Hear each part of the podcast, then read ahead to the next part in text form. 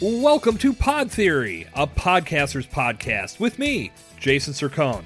Pod Theory is set to serve you your daily dose of top tier podcasting tips, strategies, and commentary.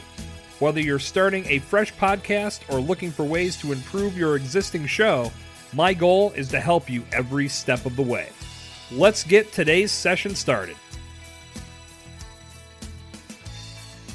Hello again, fellow podcaster, and welcome back to Pod Theory. I'm your host, Jason Cercone, and today we're talking about how to build your optimal listener profile. If you've ever built a customer avatar for your brand or company, then developing an optimal listener profile is going to be a similar exercise for you. And if you've never done anything like this before, this exercise can actually be a lot of fun. Building an optimal listener profile allows you to identify components of your listeners that will ultimately help you build your collective audience. Targeting each of these factors will give you an edge when it comes to creating content. If you don't have an idea of who should be listening to your podcast, it's going to be hard to map out what topics you should be focusing on. The criteria that you utilize will all come into play as your profile comes together. And the components that you're going to want to look at for your optimal listener are the following age, gender, what industry or niche they work in, their hobbies and interests, their location, their lifestyle, causes they believe in, what problems your listeners face, and what causes them pain.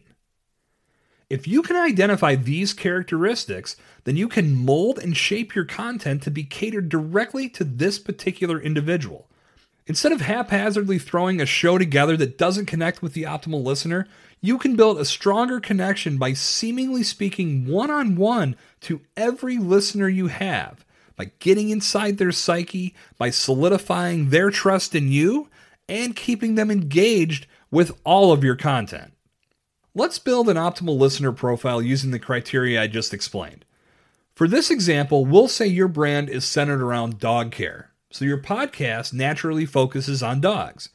Bathing tips, best foods, best toys, how to be the best dog owner you can be, etc., etc. This is a pretty niche subject, and we know dog lovers will find value in this content because I'd say 99% of dog owners want to shower their pet with the best on every level. So now that you know your niche audience, let's drill down to the individual listener. And let's talk about Sally Jones. Sally Jones is 26 years old and lives in Austin, Texas. Sally is a freelance writer who works from home and has a black lab named Freddie. Sally starts her day at the gym and does yoga three times a week. In addition, she loves taking three mile walks with Freddie every day to keep both herself and her pup in great shape. Every year, Sally gives a donation to the shelter where she rescued Freddie. She feels that she does a lot for her dog, but one of the things she struggles with is Freddie's diet. Sally wants to ensure she's giving him the best food she can, but she doesn't want to break the bank to keep his diet in check. Now, as you develop content, you're not speaking to the masses. You're speaking directly to Sally. And the more you speak directly to Sally, the more Sally's you're going to find because the value is there and you've clearly defined who you want your content to cater to. You can find more Sally's by determining where Sally spends her time online, what pushes her to respond to calls to action. You can also speak to Sally directly and get feedback. You can do this literally. Get on the phone with Sally, or you can run a poll or conduct a survey. The deeper you dig into these important components now, the easier it's going to be to create quality content as your show continues to grow. Sally will love your show because you're speaking to her in terms of benefit. She's going to find solutions to her problems with Freddie's diet from you while building her trust in you and your brand in the process. And because you provided a solution to Sally's biggest concern, she's going to stick around and see what else you have to offer. Before too long, I'm willing to bet you're going to end up solving a problem of Sally's that she didn't even know she had. Podcasting is all about making a connection. And when you can connect with your listeners on a personal level by knowing who they are, what they love, and what problems they face, your ability to pull them in and keep them hooked on your podcast instantly amplifies. If a listener feels they share some commonalities with the podcast host that they're listening to, it's going to be very hard for them to turn away from what you're offering. After all, who turns their back on a trusted friend, right? Building an optimal listener profile is fun because it gets you deeply connected to the audience you wish to grow and it provides much needed feedback to help you shape your content going forward.